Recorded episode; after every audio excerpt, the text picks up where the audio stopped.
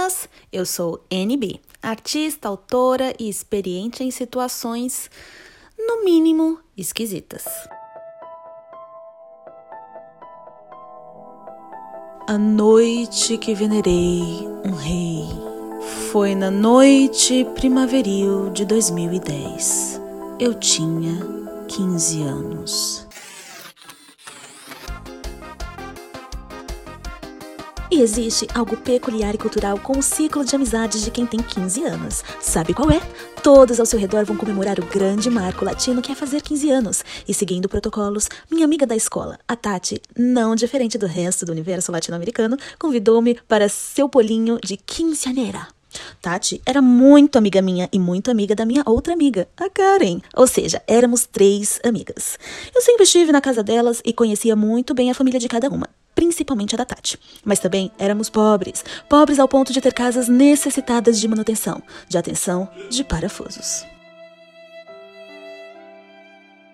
A Tati tinha uma família gospel enorme e todos moravam em casas no mesmo quintal. Logo, a quinceaneira dela seria repleta de muito louvor e boas maneiras.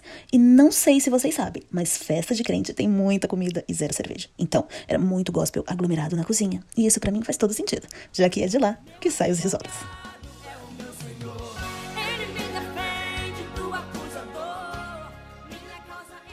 Como toda quinceaneira, o pai da Tati estava presente, orgulhoso da primogênita estar crescida. Mas para nós, cadelinhas íntimas da puberdade de Tati, já era muito óbvio que o estilo de vida pentecostal dela era muito ativo, porque a bicha tinha um fogo santo impagável na rapa. O pai da Tati era um homem da geração X, muito conservador, que me notava como uma amiga desvirtuada.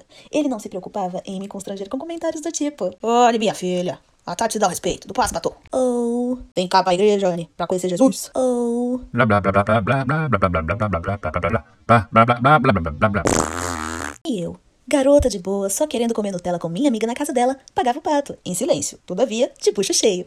Mas o que Tati não podia ofuscar de mim era o brilho de LED da Amazon com avaliação 5 estrelas com 1578 comentários sobre os podres que eu sabia dela. A casa de Tati tinha um único banheiro, exatamente na cozinha.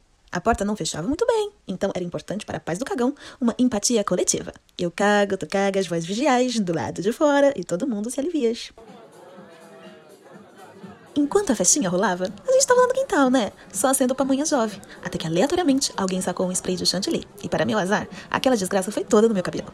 Karen debochada riu de minha situação. E eu devolvi a imundice. Então éramos duas idiotas sujas. A tia da Tati, vendo a situação, deu aquela bronca de adulto cansado de ser pobre e irritado por atrapalhar que nem o jumento de cargo o dia inteiro. Misericórdia, matadoras de profeta! Vão se limpar pragas do Egito! Rimos muito. Fomos ao banheiro.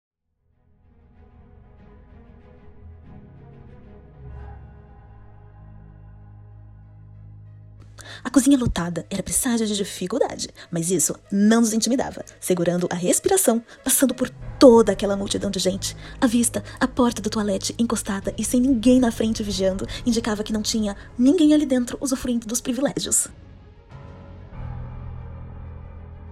Karen, muito ansiosa, me ultrapassou.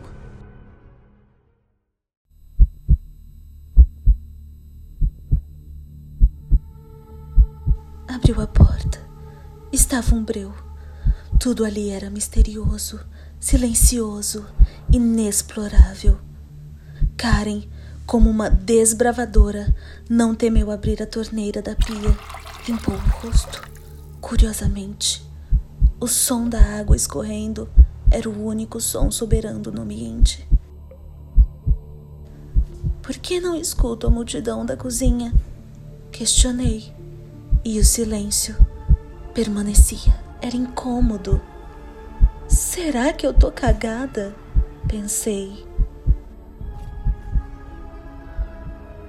Até que eu percebi algo no banheiro, uma presença antiga, um cheiro cadavérico.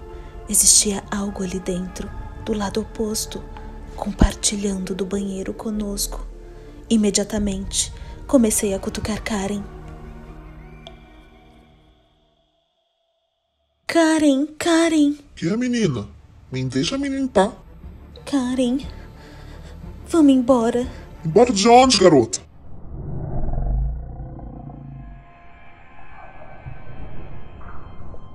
Karen ligeiramente olhou para a mesma direção que eu perplexo olhava. E lá estava, o pai conservador da Tati sentado na privada, calças arriadas, pálido, constrangido, inferiorizado. Sem reação.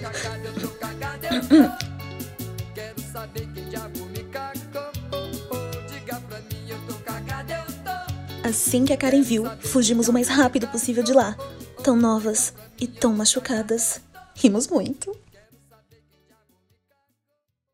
Moral da história: se você é um homem conservador, muito crítico e chato, dificilmente você terá amigos que vigiem a porta do seu banheiro enquanto você caga. Vigiai, irmão, vigiai.